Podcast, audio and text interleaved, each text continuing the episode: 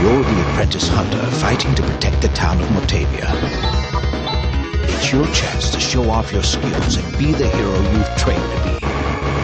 But you soon learn that getting rid of a few irritating monsters isn't all you're destined to do. The Dark Force keeps evolving, so stay on your toes.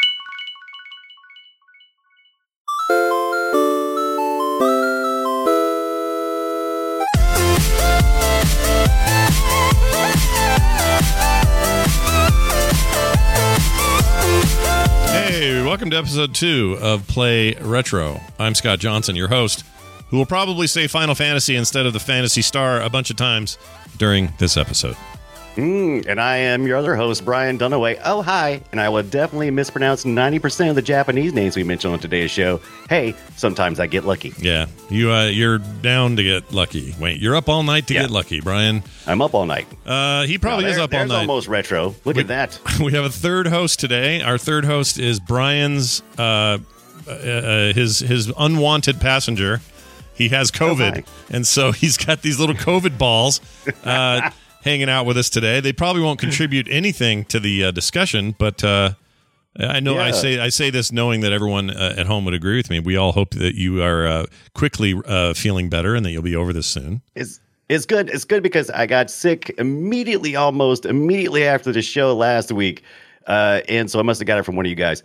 And so, and, and then, so I've had just about the maximum amount of time that will be possible for me to get better. So I'm getting there. I still have a little bit of uh, COVID brain. I'm like a, I'm like a Matovian uh, who's had too much uh, monomate. Oh, It's, my uh, Lord. It's just that kind of way. Wow, if this doesn't Yeah. sound a little like we're, we're hinting at what today's discussion is, uh, you, you might be right. Uh, okay, we'll get to uh, this week's game shortly. I want to quickly do two things. I want to thank everybody for your massive acceptance of Play Retro starting last week. Uh, Nothing but great positive feedback. In fact, maybe a little too many people going, "Oh, I didn't know about this," but then I listened and I really liked it, and I'm like, "Oh, geez, don't have such, don't be so skeptical up front. Just assume it's going to be good." But anyway, I'm glad that, that you were surprised and that you liked it, and you're going to stick around. And uh, big thanks to everybody who's already supported us on Patreon. For example, if you're a patron right now and today. You can go watch Brian unbox the Atari fart, uh, fart stick, fight stick. Yeah, the, the fart stick is, Yeah. is similar to that, Yeah. but it's a fight stick instead. Yeah, it's a fight stick instead of fart, and uh, you can watch him unbox that, which is cool. It's a very uh, kind Yeah, of I- retro thing. I unboxed it and also had a chance to play this a little bit. It's still it's sitting right behind me as we as we speak. It it probably knows we're talking about it. Yeah, see uh, and I got a chance to uh, uh, play a little bit of Joust, which we talked about on our first episode. How did it and I will play? I will tell you this right now. Now I played Joust for last week when, when we were talking about it, but I did it with the Xbox controller through RetroArch, and it was trash. I thought I was I thought I, I thought I sucked. I thought I sucked.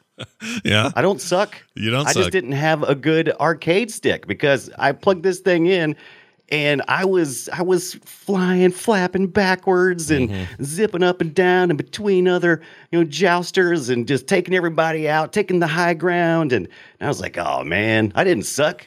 My Yeah. equipment sucked. yeah, your equipment And sucks. So uh, Gotta have good yeah. equipment, you know. Yeah, You don't have that, This modern this modern controller doesn't do the things that the old controller needed. No, well, here's what it doesn't do. I guess the D-pad kind of does, but you need that stick in the middle, and then when you go left or right, in the case of Joust, it is only left or right, uh, Right. or up and down on other games. You want that to be on and off, ones and zeros, wham wham, no in between, no analog space between position A and position B. You want to just go chunk chunk to chunk chunk chunk. That's how those things were meant to be, and that's how Brian plays his games. Damn it. That's and that's how I played it. And like I, I complained last week, I said I can't stay at the top of the screen without hitting the top and then falling down. Yeah. With the with the with the fight stick, I had no trouble. Now this fight stick is not is uh, the Micro Center uh, fight stick, a Atari Micro Center, and it has a trackball in the center, so I can play some Centipede later on. And it is a lot more modular than I thought it would be because everything the way it's in there, you can just replace it with so many other parts. They're all available online, and I was like, oh great.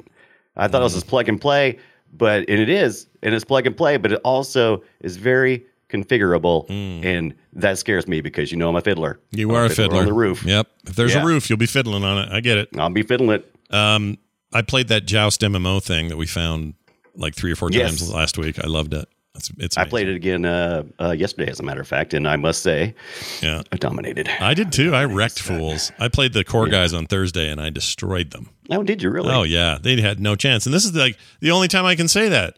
Uh, John and Bob tec- technically dominate me in any competitive game. That's just how it is. Right. But not joust where we're all flying around. F off, mother effers. Anyway, uh, so yeah, we'll get right into all of that. Um, also, uh, I have a new. So let's. This is a little bit reminiscent of last week, but we talked a bunch about uh, VR and doing retro within a VR environment, and we talked about EMU VR. Is it just is that how they say it? Or is it EMU VR? How do they say I, it? I say emu VR, but Okay. you could you could just say emu VR, but that's too many syllables for me. Not Okay. not for me. No. All right. Well, then I'm just going to say EM, EM, EM, EMU VR is what I'll say. Right. Uh, and uh, I've got a new headset coming that will let me get in there proper. I'm doing it right now on desktop, and it's it's cool. But I, I just want to I want to Yeah. do that the way it was designed to be. So so that'll be happening. And then I noticed something. Did you see these uh, this new Pro line coming from those One Up Arcade people? They announced it at CES. Uh, so here's the deal.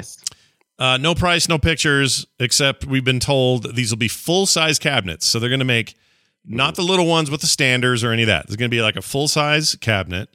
They'll still have two or three games on them. They'll have the primary one will be what all the art on the side and front and kind of the duplication of the of the machines look and feel is going to be based on you know one chief title. Um, the one they announced it with was uh, Killer Instinct, a game I Oh, don't that's care that much for. I don't like. I don't like. Killer You don't like Killer Instinct? I like it. Is it? They're talking my language. Yeah, it's just a it's a thing of its time, and it was kind of cool at the time, but I can't. I don't know if I can deal with Killer Instinct now. But anyway, um, they didn't give a price. The rumor is we're going to be in the six hundred dollar range, and the question for you is, if another one of these cabinets comes out and it's full size, so like real arcade authentic authenticity in terms Right. of height, width, and all that, and weight, um, is that worth it? It- or it may, uh, let me let me rephrase the question. If that's all you do with it, is it worth it? Or if you put a Raspberry Pi in that in that bugger, uh, you know, and within a couple of days you're playing ten thousand MAME. Every, everybody I know who's ever looked at an arcade one up has always said, "Well, yeah, I'm going to get it, but then I'm going to immediately, you know, throw the RetroPie in there so I can play all my games because it's really limited."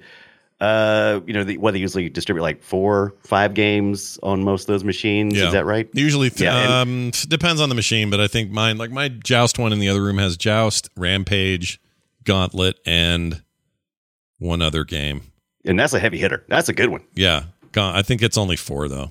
I forget what the Right. fourth game is. It's pretty good, I- but it's a little tiny. I was hearing cabinet. rumors that I was I was hearing rumors that the price was going to be closer to fifteen, so it'd be in between the three thousand that you could expect at the lower end of getting a real arcade machine, Mm. and uh, and, and you know the the cheap things that are super short that no one can play. Well, because they're so small. I, I talked about it a lot last week, and I'll I'll bring it up in this context again. But when my dad Right. ran and, and owned arcades, um, it was not unusual that most of your average cabinets, like let's just say a sit down cocktail model for Pac Man, thirty five hundred to four thousand dollars, and that's in nineteen ninety or sorry 1982, 83 prices.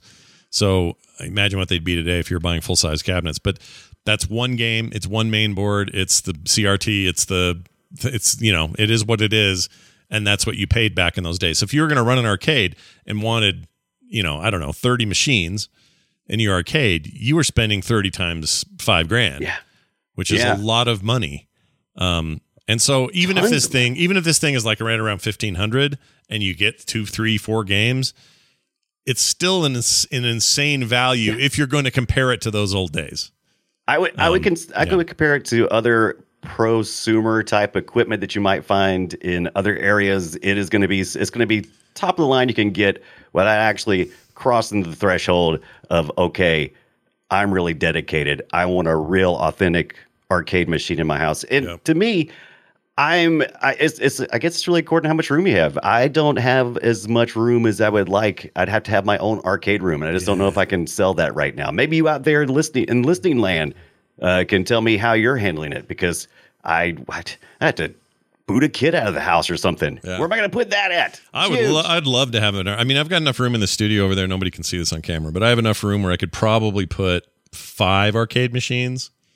But that's Nice. really expensive, you know. That's not cheap. I don't remember. I don't remember arcades being hot, but for some reason, when I think about five arcade machines in a very small room, I'm like, God, is it hot Oh, here, it'll or is hot. it just me? Yeah. It'll get Yeah. hot. The old stuff, especially the stuff today, it's so easy to emulate that without need. You don't really need fans now. But back in the Right. day, those transformers would generate a lot of heat. My dad, uh, the arcade we had at the mall, they had to do something special with ventilation because it got so hot in there. I can't remember what it was. Oh, I, I can believe it. They put put a big hole in the walls. What they did. Because it used to be like a hot dog on a stick or some shit like that, and then they put, then they oh my God, it. that'd be even worse. I know. I can't remember what the deal was. There was something about that. Um, I was in junior high. It was a long time ago, so I don't remember. But but anyway, uh, it's times times are a changing, Brian. They're a changing. And so you're, you're probably going to find a lot of times Scott had a real intimate relationship with the physical hardware uh, growing up with your family, and you're probably going to always be kind of leaning towards that physical experience. And I'm very much an emulator because I'm like I like space. I like I don't I, do don't too. need it. I I, don't need yeah. the physical part as much. I don't to- as much as I did either. My, most of my world now these days, if I can get things digitally, I do. Um, I barely Right. ever buy a disc for anything. Uh, really, it's just whatever hardware it is to run the thing. But there is something deeply deeply nostalgic about the Yes. The physicality of a big arcade cabinet.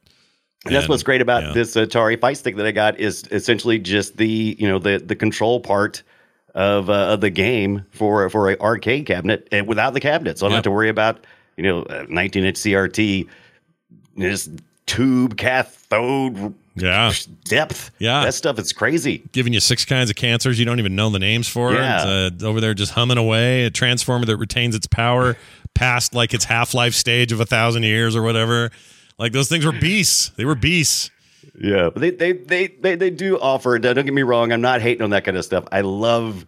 I, I love going places. We have a local arcade where I can go in, and I love going in there and hearing the noises and the sounds Yep. and you know the smells, all the smells. Oh, all the But- smells. There's something to it. You're right. You're right. I don't know what it is. It's like some people Yeah. feel this way about movie theaters.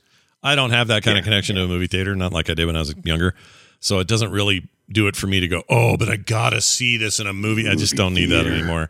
But if you're saying to me, hey, we're gonna go look at an old arcade, even if I'm not meant to spend a dime while I'm there, it's fine Right. with me. I just love it. Love it. Hmm, Mm, sexy. love it. All right. It is sexy. The sounds more than anything are probably the things. Oh yeah, sounds the like you know. I mean, look, listen here. Uh, we're in the arcade. You can hear it. This is uh, this would be circa 1992 right here. What's the proper term for the uh, "Hey, look at me" that arcade machines do? I always call it the "Hey, look at me," but what what's the Oh, proper term? okay. Well, in the so Sinistar would go mode, maybe? C- Sinistar would go. Oh, oh, oh, or, you know, what would it do? It would. yeah. I am Sinistar. And it would basically uh, try try to get you over there. to play it. Sinistar. Yeah. How are you? Come, Yeah, how are you? Come talk to me. How- Um, would your would your girlfriend like a flower?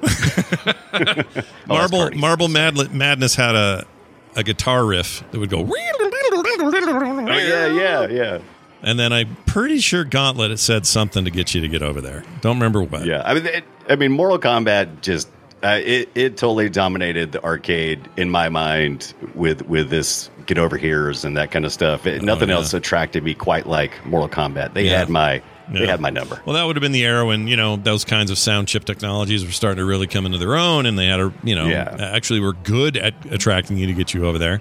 But if you contrast this, this is '92 here, and now contrast that with '80. Let's see, '82. No, '81. So much slower. Yeah, we we improved The our, rhythm. our reaction times by 1992. Ten years though. we? I mean, this is all Space Invaders.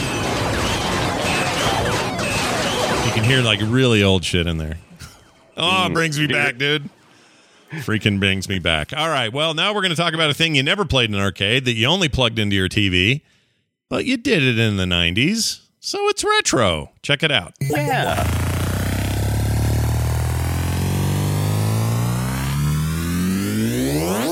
Shall we play a game?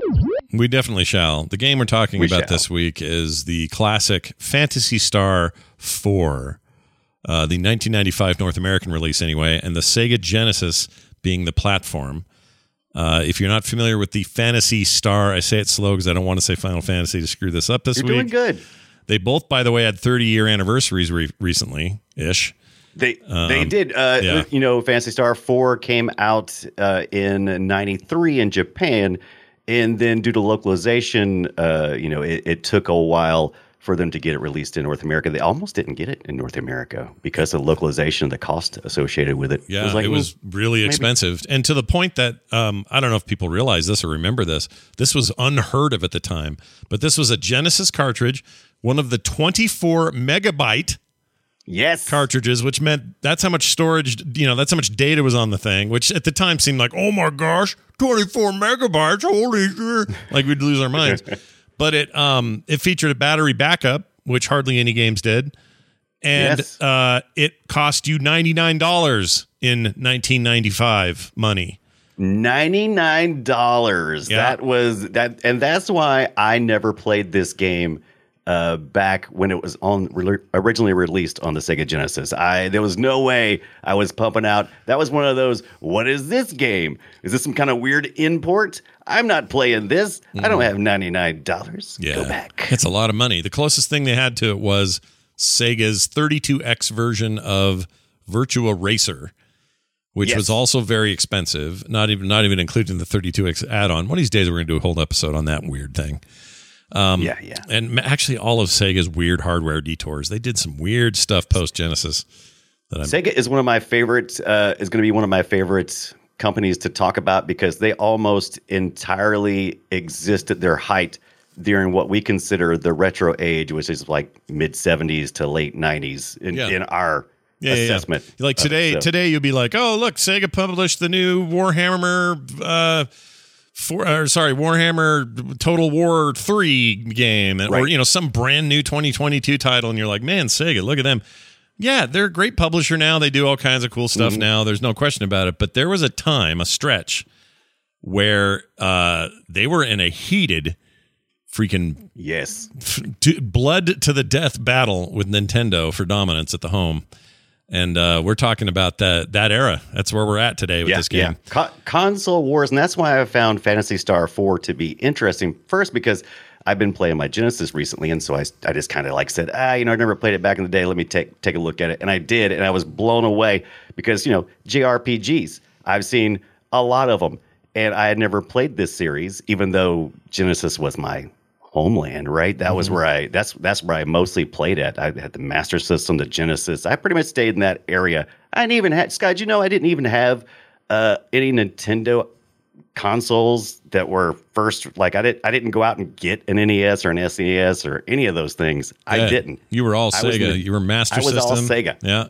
Why do you Why do you suppose that was? What drew What drew you to that as opposed to the other thing? You think it was just luck? I or- think I don't know if I was just a minute too late because you know Sega. If if you're you've seen Console Wars, right? The, Oh, yeah. the, the really- documentary. Really on good. Paramount. Yeah, it's on Paramount Plus right now. It's also an audiobook. That's how I consumed it the first time. Hmm. Um, and you find out that during that era, uh, that that they knew in America that Nintendo already had the young people, the very young, the kids. That was Hmm. What Nintendo was doing. Sure. And so they said, let's let's target the teenagers. And so I was right on the cusp of that. So hey, Sega. Yeah, no, That's I get you. I, it appealed to me too, and I was in. I mean, Genesis had been out. I forget how long. Uh, well, whatever it was. I got married in '92, and I was 22, almost 23 when I got married. Right. And uh, I remember feeling like Sega was talking to my generation as well. It didn't feel like Screaming. yeah, they were screaming at me and they were making fun of Nintendo and they were like, ah, Nintendo's slow, we're fast, and all this BS about blast processing and all that stuff. Um, but I really feel like that kind of that kind of um, punk rock sort of guerrilla game attitude thing is Right. is one of the best representations of it is uh Phantasy Star Online or I did it I just screwed it up. You did Fantasy it. No, it's Star PH Fantasy. Right. Four. Phantasy Star. I'm going to do this all show. I promised at the top and I meant it. I'm going to F this up constantly because the names screw me up. The fantasy in there really throws me. But anyway, Phantasy Star 1, 2, and 3, these were not on uh, Genesis. Genesis, first version Genesis ever got was 4.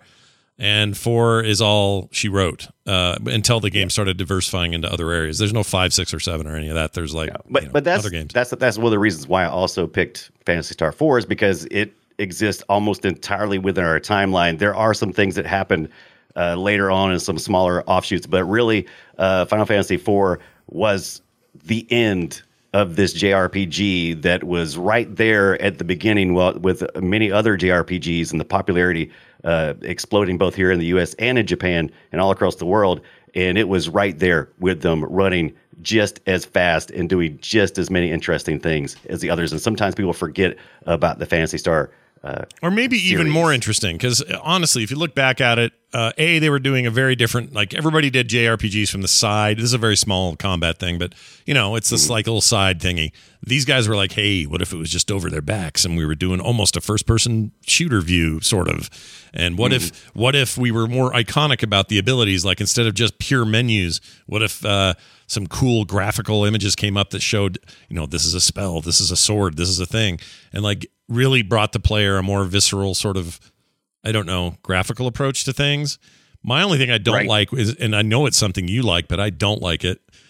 I think it's probably okay. It's good for the game in the long haul, but I hate the Right. anime cutscenes. I freaking hate Oh, them. come on. The manga cutscenes are one of the defining factors and one of the things that I love probably the most about this. It's also kind of a disconnect, but I love about uh, Phantasy Star 4, especially.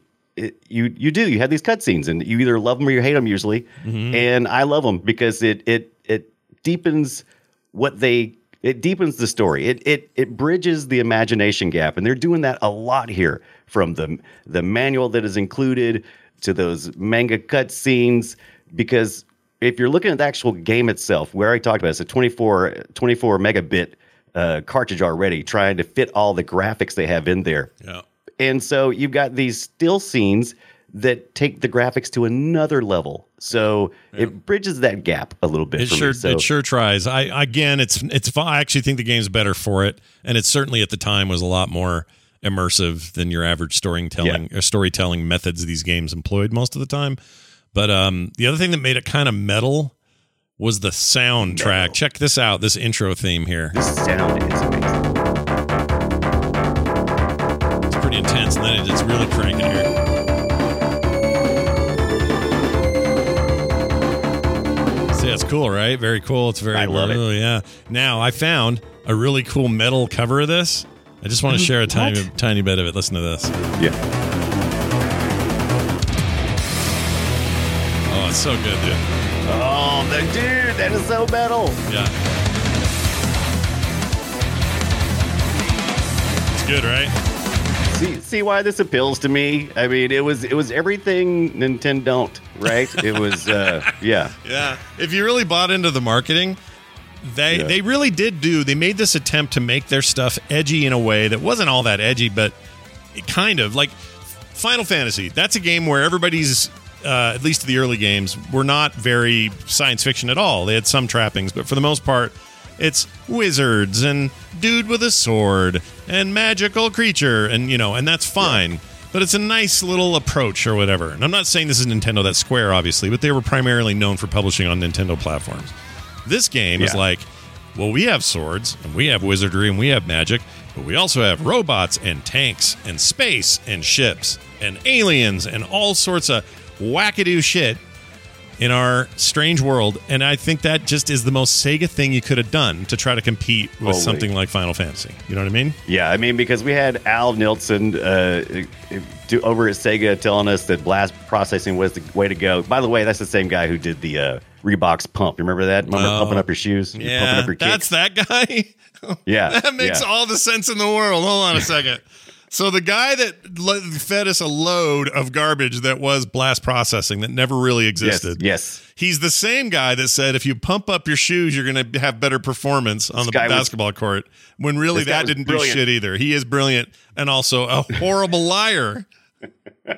That's an amazing story. I freaking love Yeah. that. Oh my gosh. I, I love that guy. I mean, Tom Kalinske, a lot of people probably have heard about with, uh, you know, uh, console wars and everything he brought uh, to to Sega. He really did some amazing things for Sega, and it was such a glorious, such a glorious rock show to watch what happened with Sega and them fighting, uh, you know, uh, management over at Sega Japan. Oh yeah. and just seeing them just you know just go down in flames at the end. But it was a, such a great ride. That was a, such an amazing ride. And by the way, they went out really strong. That Dreamcast was legit. The problem is Yes, You left a Saturn nice- was not. no, and that's the problem is you left this nice fat window there for Sony to come in with all its money, heft, Yeah. and, and momentum and just knock you out of the race.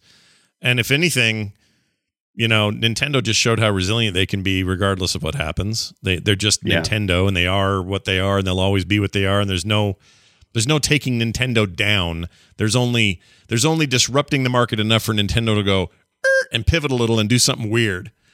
That's Right. all you can do to Nintendo.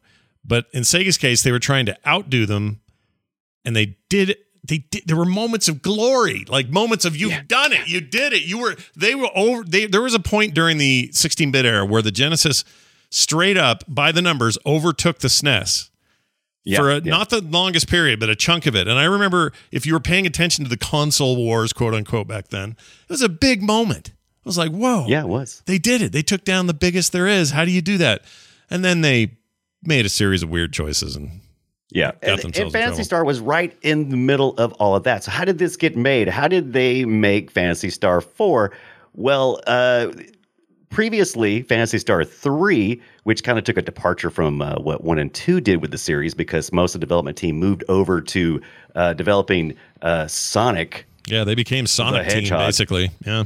Right. So those they were they were heavily involved with that. So they they didn't really mess with three much, and three kind of took a departure. But then, uh, after the success of of of Sega America and some of the things that were going on, they you know that gave that gave Sega a little bit more room to move, and as a result, uh, Sega approached the development team and to bring them a fa- uh, Phantasy Star 4, and the team was already, you know, chomping at the bit to do it. And so, what a great time for this to uh, to be made. That that it's a, it's a time that your your company wants it, and a time that you have the energy and resources to do it, and to do it the way you want to, and to fix everything you didn't like about one and two and three. Yeah, here's So- a, here's a here's a great uh, actually you you posted some of this in here an interview in 1993 uh this was featured in Beep. There was a magazine called Yes, Beep. it was called. It was a magazine called Beep. Wow. We we were ahead of our time with Boop. Uh, uh, anyway, it says, "How did the PS4, meaning the that sounds wrong now, so you have to say it, Phantasy yeah. Star 4 development get started?" Yoshida said it was some really good timing. Right as we were thinking about doing another Phantasy Star, Sega asked if we would make another. Uh, after that, I went around the office asking people what they'd like to work on, or uh, sorry, if they'd like to work on it. And so development officially got underway. Then Kodama adds, that's also partly why this development was a lot of fun. I think we, the developers, started the project on our own initiative, and many people on the team had worked on uh, PS2 or Phantasy Star 2 and were able to address the shortcomings and unfinished ideas that they had from that game into Phantasy Star 4. And I think that says a lot about why 4 is considered vastly superior to the previous Right. 8-bit iterations of that game. Right. And Yoshibon, who you just mentioned, he was the character designer behind all of this. And that's some of my favorite parts of this game. But besides the music, is the character design. The writing's uh, weird, maybe, because I'm an American and the localization of the story, you know, was uh, retooled for me. Yeah. yeah. I can't say I can't say how great the original story holds up in that context, but it's interesting. I find it always uh, exciting. So it's uh, it, it, I, I just think they have had, they had something special here that just kind of it was lightning in a bottle, and uh, I I hate that it couldn't carry on. But then again, the JRPG uh, uh, landscape is so full of just great. You know, role playing games. Oh, there's an amazing bunch of games. The difference, I think, the big difference here, the reason you don't have the exact same kind of staying power with with Phantasy Star that you did with uh, Final Fantasy, and Final Fantasy now has an MMO and a million offshoots Yeah, and a million separate games and remakes and uh, you know just one after another after another. It's it's one of the great venerable series of all time, despite its name. It was never final. Nothing was ever final. There there liars? liars, all liars. But uh, that this game didn't experience that sort of thing. And I think part of that is just when when Sega hit their height and then kind of got weird. Well, then the money got weird, and then the who's in charge of what got weird, and then the, well, what is our IP even worth got weird. And it's not that they didn't do anything. We've had Phantasy Star Online one and two. Um, those are very different kinds of games. I, I would say that those are also very influential, and games like Destiny. Um, what's the other one with the weird alien dudes? That's a four-player co-op shooter thing, behind the back thing. What's that called? Damn it, I never remember that. Oh, that's a uh, uh, describe one more time, please. Uh, weird, weird looking alien headed looking dudes. They all their whole bodies. They're called uh, Warframe. Warframe. That's what I meant. oh, Warframe's another good example. Uh, I would even argue Diablo and games with loot. Uh, someone in the chat says Borderlands, also a very good example. These games owe a lot to those early Phantasy Star online games, which Yes. the first one I played was on a uh, Dreamcast. That's where I played it yeah. that- and I had the modem thing. Well, I had a modem built into it, so I was playing on that weird thing, and that was such a weird time. But um, but yeah, like it's not it's not that nobody it's not that you can't look at Phantasy Star and have some respect because it's easy to, but it didn't have the heft and momentum that Final Fantasy did. And so, what I would like to see in the future would be somebody reviving this in a really meaningful way. Like really Right. modernize it, go nuts with it. Final Fantasy VII remake is a good example. Excuse me, what I'd like to see. And if they straight up took Final Fantasy, did it again. If they straight up took Phantasy Star 4 and made a modern, big 3D, beautiful next gen remake out of that, voice it, have it, you know, real time combat it, whatever you got to do. Holy shit. I'd line I'd up, sign Brian. up for that right now. Yep. I'd play that game. And then I would claim it was Scott's idea. Yeah, it was my idea. When, when once it got bad reviews, you could say it was my my idea, my Right. terrible idea. Um, yeah, it was the I love broad. the, I, I loved one thing we might need to approach uh, eventually in one of our episodes is all the weird ways we tried to get connected uh, through the decades, especially uh, during the '90s. With I don't know if you remember uh, the Sega Channel. Oh yeah, Do you remember? Do you remember Sega Channel where you? would- I didn't would do. I didn't pay any money to have anything to do with it, but it was basically a cable Right. channel, right? It was it was somewhat a cable channel. So they were transferring data over cable. So you would essentially stick in a cart. So you didn't have to modify your Genesis or you didn't have to modify your devices any. It was a cart and it basically plugged into the cable and it was a channel and that would sh- it would download it would run and repeat uh, data chunks for games that were being served during a certain time. So it would take a certain amount of time for those data chunks to reach your machine and load up and cycle through but uh, then you pay a monthly charge. What a weird arcane way to to handle all that. But we were trying, man. Even back during the night, we wanted to be online so bad we could take it. Well, I Couldn't mean that's that's a early example of where we're all at now. It's just that we had to make these baby steps. Sometimes they were really weird and ahead of their time. And I always feel Yeah. bad for tech leaders during the time of transition who truly like innovate or push something forward in a way that seems nuts but it works somehow. They Yeah. don't get the long-term success out of it. Usually what happens is someone else sees that, iterates on that, next guy iterates on that, and before you know it, big names like you don't get Apple, rich Microsoft, stuff, and- Scott. No, you get don't. rich inventing. You don't. rich Inventors, there's exactly right. So it kind of bums me out to be reminded of this. yeah. Um, because I'd kind of forgotten about it. Um, if, for those who don't know, I'm going to bring up a picture here at home. Uh, people are uh, in the chat. If you're at home, you're not going to be able to see this, but it was basically this this weird looking cable box. Yeah, it's got a little Um, RF connector on the back of it where you and you just you, you plug it in the cart like you normally would. It's got its own little power button and menu button thing. Yeah, you can see. Let's see. I'm trying to find it where it's actually plugged into a. Oh, well, there it is. There, there you can see it with the actual plug part of it. It's basically just a Yeah. cartridge with this hardware on it. Um, not that un- not, not that um, unlike their Game Gear TV attachment, which Yes. plugged into a, a Game Gear cartridge port. What but again, a- I a- respect crazy- that stuff. I love that because no, nobody else was trying to do this stuff back then. You know, like No, it's weird. It's freaking in weird. trying to in trying to involve that infrastructure of cable and you know but it's such a brilliant idea and i i'm just i, I never got to experience it it just wasn't it, we i don't even think we even had cable i think we were all satellite at that point in time so i had seen it and just discounted it and said nah can't do that anyway I mean, we all just we we all just sort of blink when we talk about Game Pass or any other modern type Right. service now, and we don't even think twice about it. It just works, and there it is, Our- and what it is. But these are all Yeah. pioneers in that way, you know. the infrastructure is in place and it's super it's you know it's easier to get onto the to the highway now but it's uh but you could have played you could have played this game you could have played final you could have played fantasy you got me doing it now i could play phantasy star 4 uh it, it definitely was one of the games that that that filter through on the channel, uh, which would be way cheaper. What's it like twenty four dollars or something a month? Way cheaper than the ninety nine bucks you would have seen if you head down to the store, man. Have you ever bought a game that was a hundred bucks?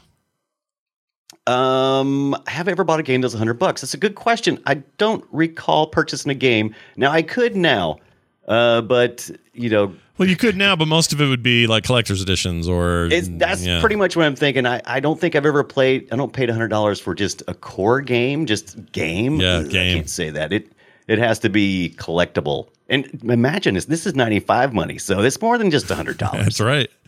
Yeah, I was no. talking to Zoe recently. She's she's really big into the old Air Jordans, uh, the ones you didn't pump up. Thanks a Oh, lot. thanks. And uh, you know, and it was like, well, how much are there? And it's like, oh, they're somewhere between three and four hundred dollars. And you know, it's like, what? That's insane. These are like reproductions of the original. And I'm like, hey, these were like hundred and twenty dollars back in the day. Mm-hmm. Uh, if you adjust for inflation, that's actually cheaper than it was then. Mm-hmm. So you know, Yeah. it's it's still crazy when you, but it's it's it's true. Yeah, the hundred bucks is a lot. Um, I didn't know this, but I was looking at the dates here. The online service Sega's channel uh, went from December fourteenth, nineteen ninety four, so Christmas of that year, and it was Right. discontinued uh, July thirty first, nineteen ninety eight. So just four years Right. later, it would be gone.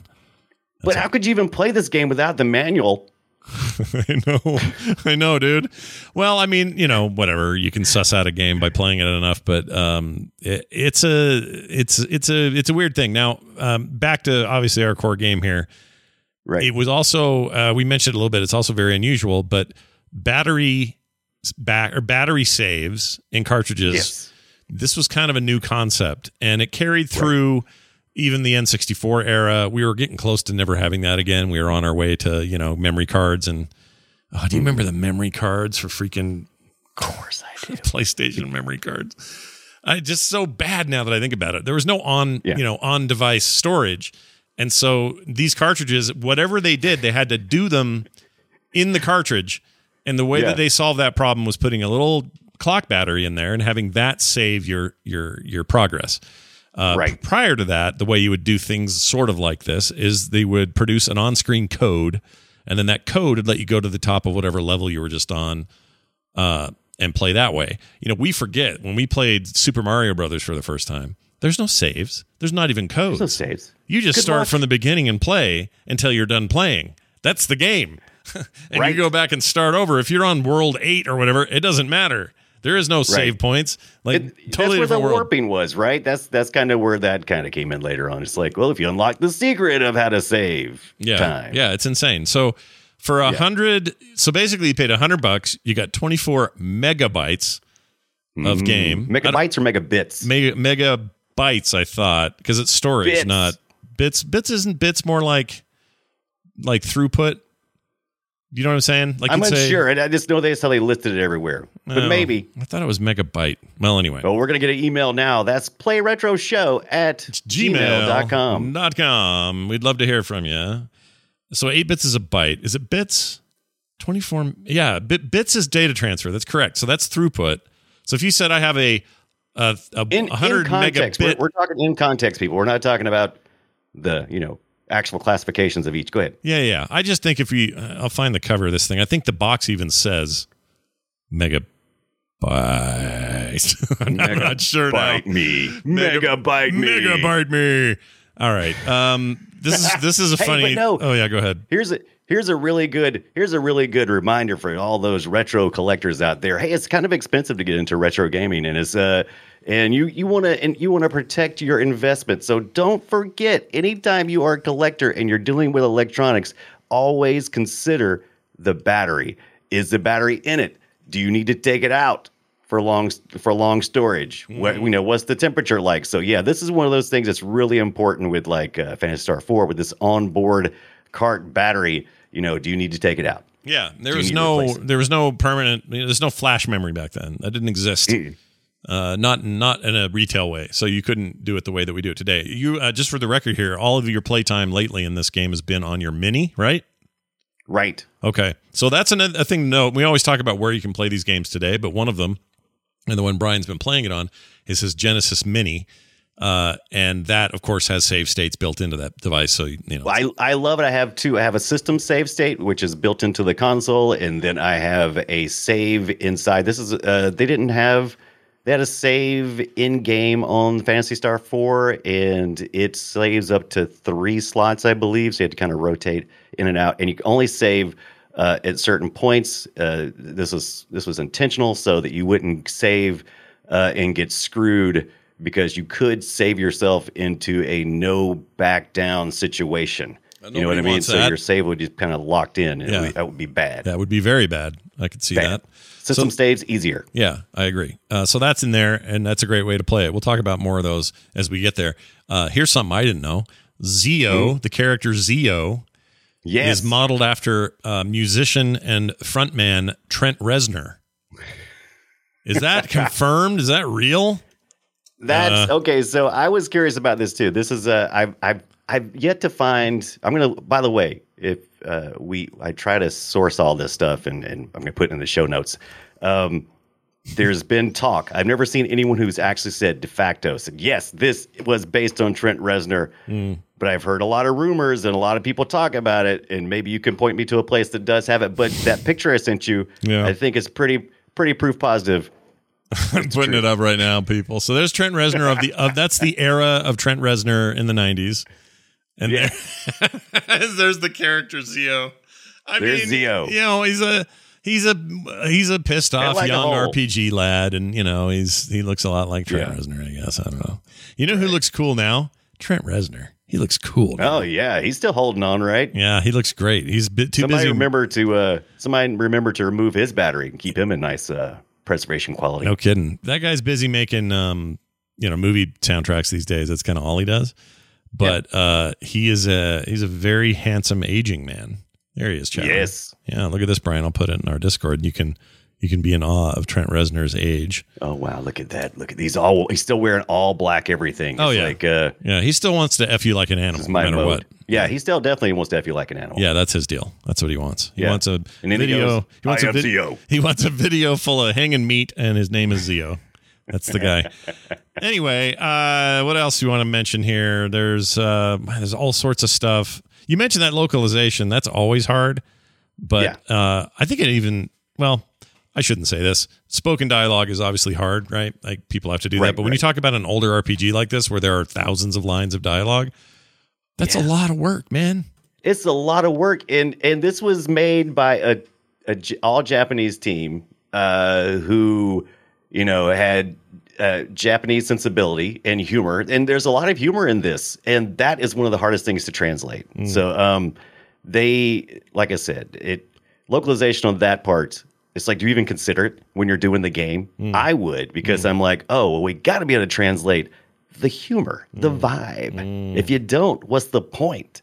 Yeah. But uh, you know, it's it's. But then you got uh, old um oh, oh who was the who was the head guy uh, over at Sega that was such a such a such a kind of a such a Oh, stick up the butt. Uh, hold the- on. with with the hair with the hair that the they always talk about. Yeah, I can't think of his name. Uh, it's wait wait uh, it's uh, uh, Naka Nakayama. That's No. who it was. Nakayama. Wait, is that he's the such guy? a yeah, he's such a he's got such a stick up his butt, and so you got all these you know f- fun good time director uh, Kodama and uh, Nishiyama, Yeah. and uh, they're all having a good time, and I just can't help but think he probably just you know ruined it for everybody. he is now uh, 89 years old. fun. That guy, 89, doing all right. right. Yeah. 89 that's pretty good. Yeah. i guess uh, i guess being a, a, a real tool uh, preserves you quite well Here's a fun note about him. Sega began development on its next console, the Sega Saturn, but Nakayama was concerned about the release of the Atari Jaguar in '93, and that the Boy, Saturn he wrong. said the Saturn might not release in time to compete with it.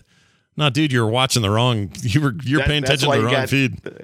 that's the reason why uh, playstation came in with the, the the fastest selling biggest selling console of all time Yeah, read the room, Nakayama. yeah What is wrong with looking, you? oh but the atari jaguar it looks so good it's a jaguar no, it's not. It looks like a toilet. It's the worst. it's such garbage. All right. Yeah. Uh, Uh, another thing I was going to tell you, where is What? it? I lost it. Oh yeah. Oh, But, but uh, oh, yeah. I was talking about how to play earlier, and I did want to mention that this is available. Also, I always like to give people an option: uh, ninety nine cents on Steam for one foreign one thing. you can oh yeah, why is that only for a buck? That's a, a dollar. That's crazy. Yeah, I know, right? That's like that's uh, what what what how, one tenth the price of the original. No, it's one hundredth one One hundredth the price of the, original. price. Yeah, that's Yeah. that's an Yeah, insane so- deal. that's crazy. It's crazy. It's Yeah. crazy. But it uh, kind of you makes me want play this in to. I think I'm. I think I'm going to do it just to do it. Why not? Why wouldn't I buy that? Yeah, why not? Just to say you can. And uh, archive.org has uh, uh, has a prototype re- release. There was a lot of prototypes of this game, by the way, because it, it had a pretty long uh, uh, development period. Not not incredibly so, but uh, long enough. sure. And so there's a lot of prototypes out there.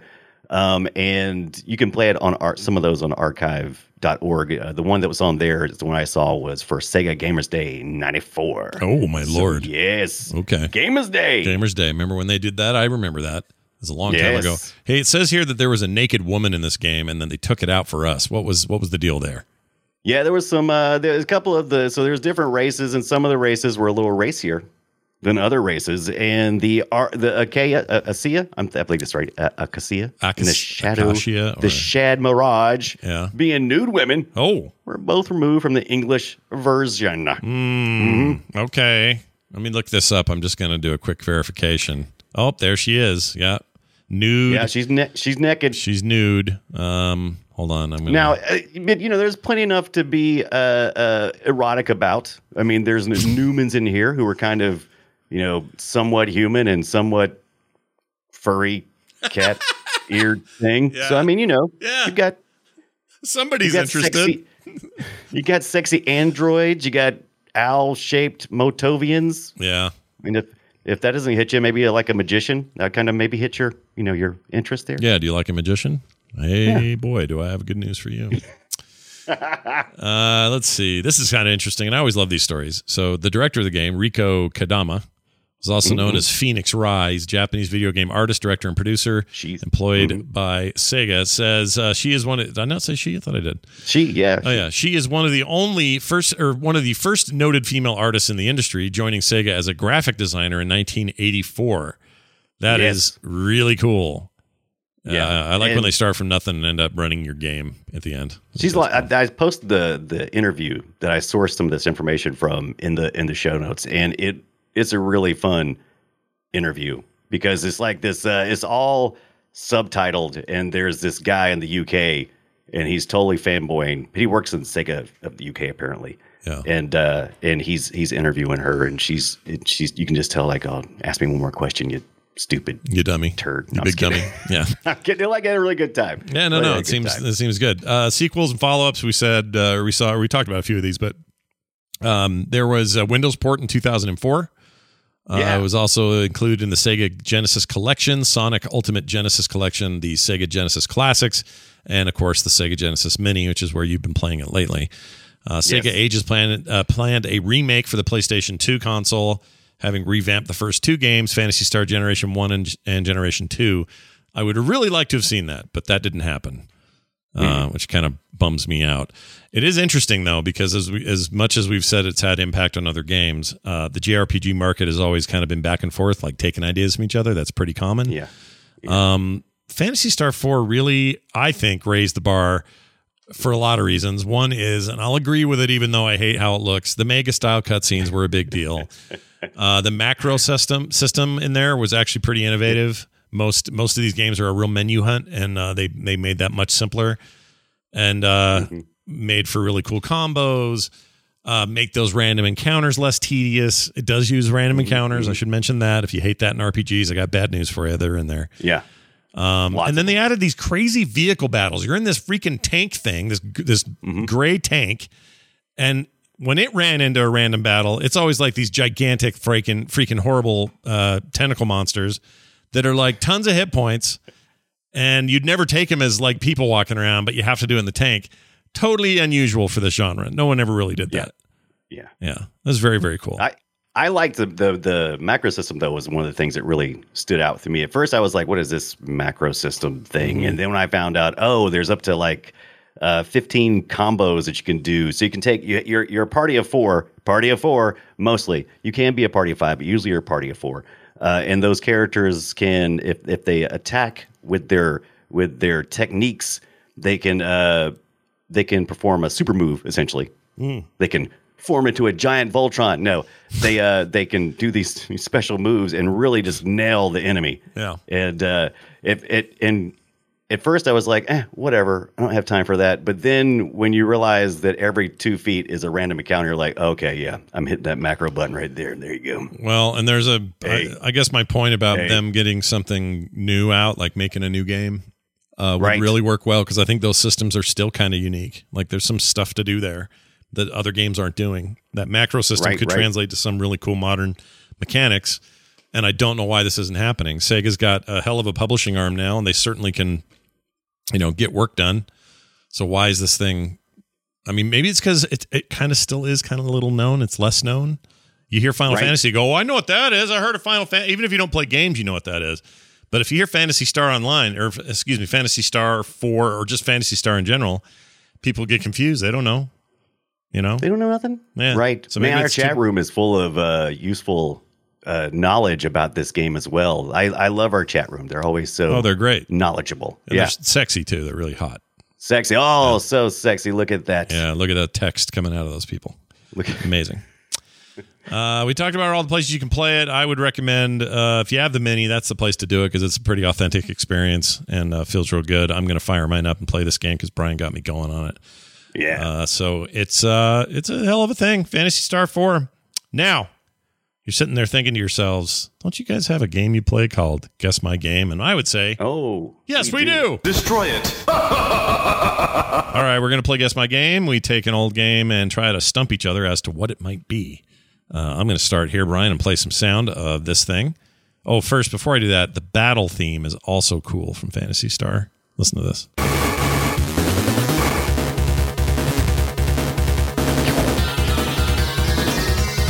That is some Genesis ass Genesis sound right there, is what that is. Love it. Holy crap.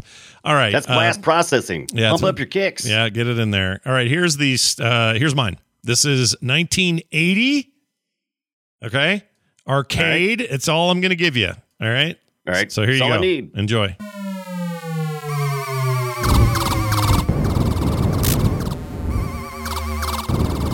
I know this. You already know it. No. Yes. I, I, I, it's locked in my brain, but I can't. Oh my god! I can't picture. Wait. I've only played this game like a million times. What the crap is it? Arcade. Um, let's see what else can I tell you. Vector. I'll tell you that. Vector graphics. Yeah, Vector gra- graphics was the engine or the type of game.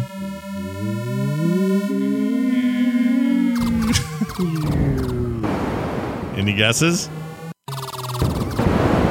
Well, Vector Graphics 1980 is going to be one of a handful of games, and we've talked about it uh, here. Is that is that Battlezone? Is that That would be incorrect. Oh, The correct answer is Star Castle. Star, Star Castle. Castle. Star Castle. Yes, Star Castle. Now I have a sneaking suspicion. I did this one on a previous episode of the Boop Show where we did this segment, but I don't. And maybe care. that's why I feel like it's, it's mm, I don't care because I, I like it and I wanted to play it again.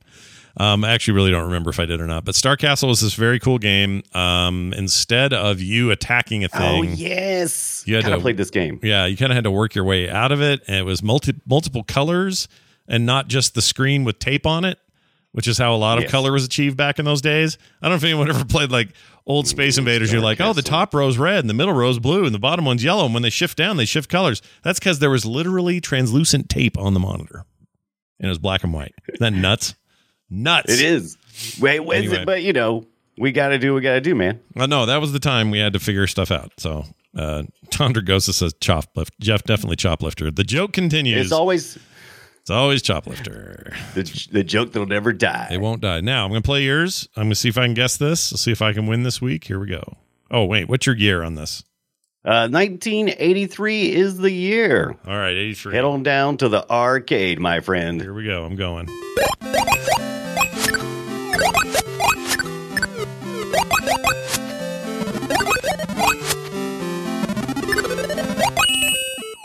Not shoplifter. This.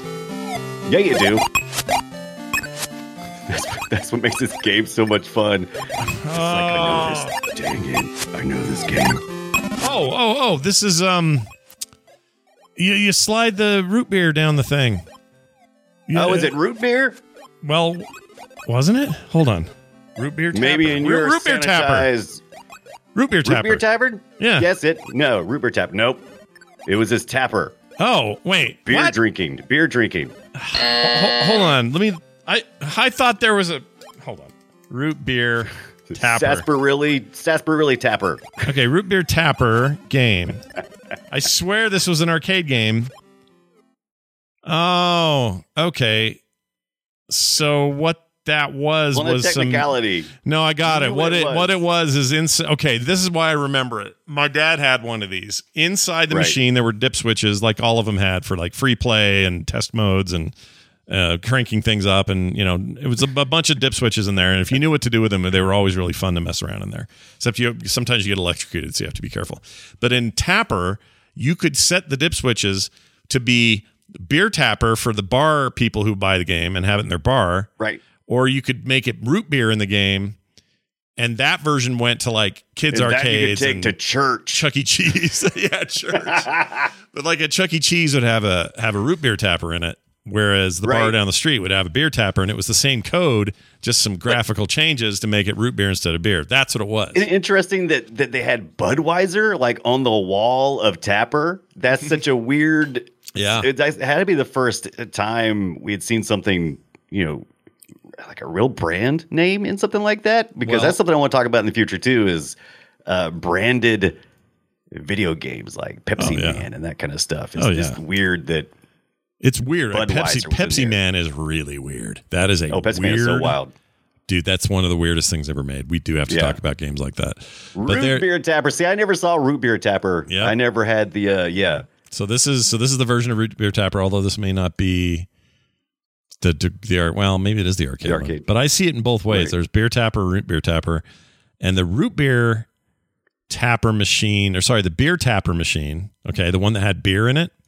It Right. had a different controller. Let me share this with you. I'll put this in the chat as well, or up on screen so they can see it. Oh, But that- that's right. It had the controllers like a like a like a yeah. It had the controllers like you were uh, uh, literally a bartender. You Yeah. pulled your little uh Yeah, you'd pull that down forgot like about pull that. the beer down, and then I guess you'd use it to then hit to the side one direction or the other, and that would fly the beer down the table.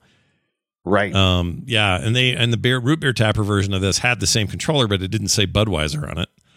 it said something else. Yeah. Anyway, dude, Tapper was great.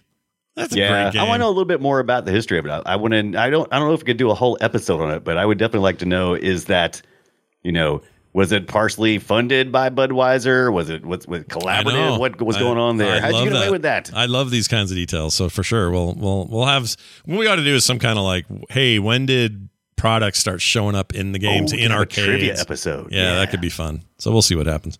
Uh, all right. Well, well done, everybody. That was a lot of fun. Now this. Welcome to the treasure room. It means it's time for an email. We got uh, emails here on the show in the treasure room, as that guy says from uh, Gauntlet. Welcome to the treasure room. It's such weird voice things back then. You did such a great, you did a really good job of uh, sniffing out some good clips. Well, that's what I do. I sniff, show. I sniff Yeah. clips, and then I get the stink, and then I, I have to do it. Ooh. Uh, here's an email Yummy. from, uh, let's see, who's this from? Kendall, who says, What is retro anyway? Uh, and then the message is this Brian, oh, by the way, play, re- play show, play retro show at gmail.com. Play retro show at gmail.com. Brian and Scott, I am very excited about your new show. Retro games are everything to me, and knowing two of my favorite podcasters are taking this on is very exciting for me. Well, that's nice of you, Kendall. Thank you It was, yeah. to question uh, uh to my question i think is what he means of what makes or to the question of what makes a game retro he, he wrote it weird because it says to question of what makes game He wrote it. He wrote it like he was doing localization Yeah. for Phantasy Star 4. It's Yeah, perfect. that wasn't me anyway he says i think anything before 1998 don't know why just sounds right to me kendall all right well there's one way of doing it and that is just picking a year and i understand that um, and i think that's an Mm-hmm. okay year to pick but the other day I was having this conversation with I think Garrett or somebody somebody in our circles, and they said, "Well, I think it's when um, there was kind of any kind of internet connectivity possible. Right. And so the last consoles that had no option for that would have been Sega Saturn, uh, PlayStation 1, because the two had an adapter you could buy. It was add on, but Right, you right. could buy a, a modem I don't. I don't consider any of them that would just did it as a gimmick. I wouldn't consider that. The gimmick to me is like, no, not yet. Yeah, well, didn't it was definitely a not yet moment. But then again, I did play some games online with my Dreamcast, and it was just over a phone, and told everyone Yeah. to get off the phone because I'm playing freaking football, uh, whatever the hell it's called. phone. I was playing 2K, NFL 2K, uh, and uh, and it worked, and it was very interesting that it worked at all. But it wasn't super practical or simple or anything like it is today.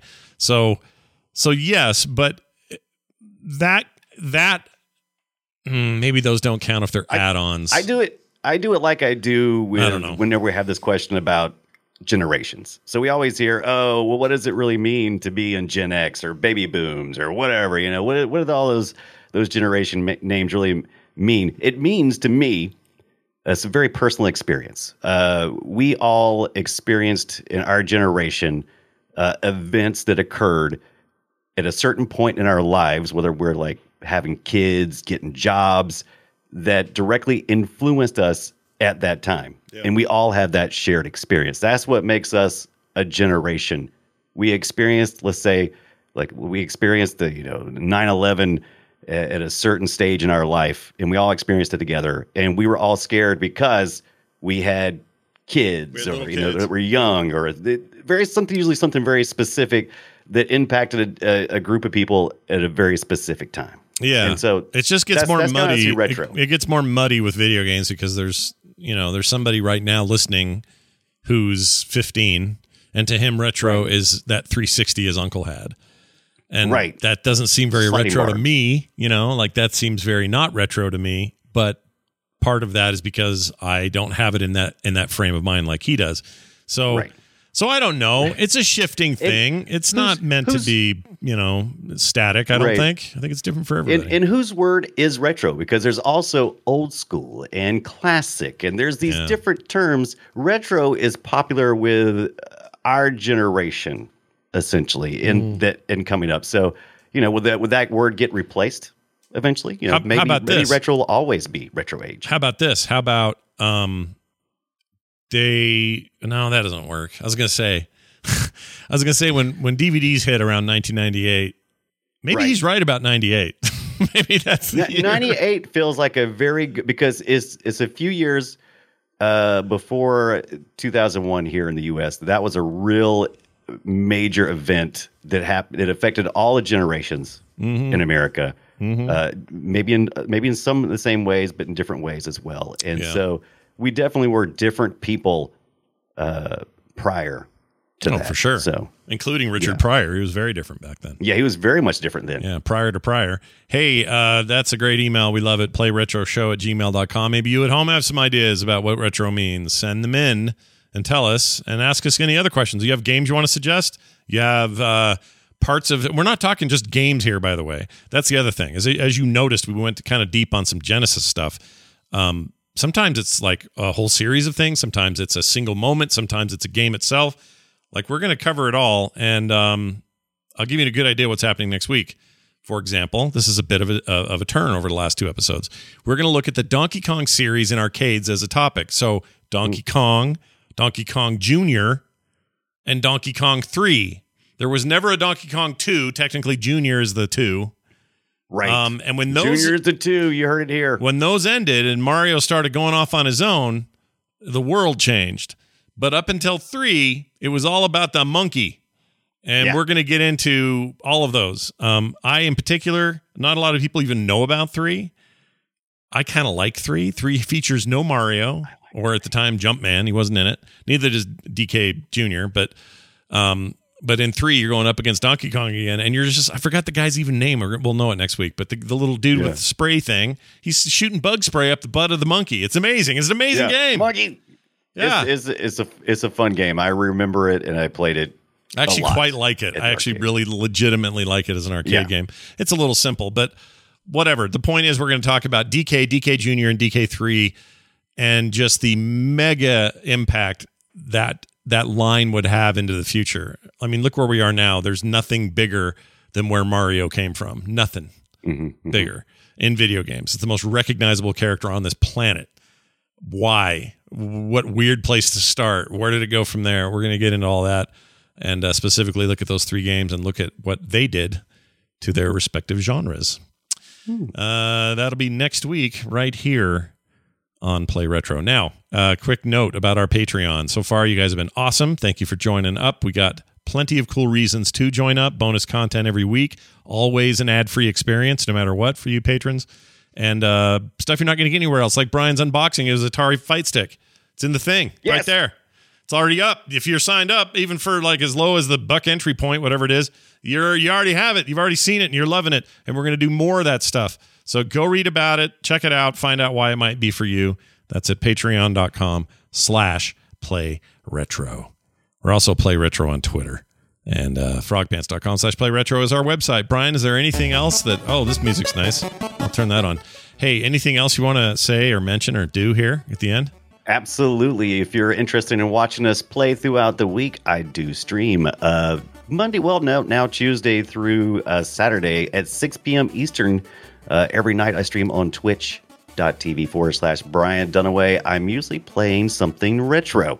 And it may be some DK. We'll have to see. Ooh, I might be wanting to play that this week Donkey as well. Kongs. Anyway, we'll see how that goes. I also have a uh, finally got a PS5 coming my way, so we'll see how What? what I end up doing there. What, yeah. did, did you get two? Nope. Got the uh, well. I only the person that swung this deal only uh, could do the one, and then I barely got that. So uh, luck luck played a huge part. Well, I need another person. luck is hard, man. Luck is hard to come by, but uh, it's finally happening. So anyway, uh, I love it. Love the show. Love having you guys on board. Thank you all for joining us. We'll be back next week with more Play Retro.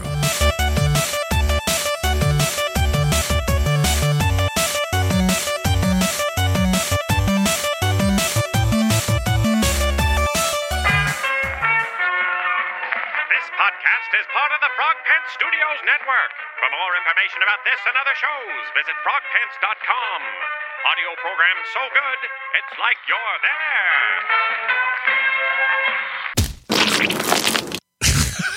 Oh, my God. Oh, why did I use that? I don't know what I was thinking. What was that? That's a bad idea. That's what that was. Lord.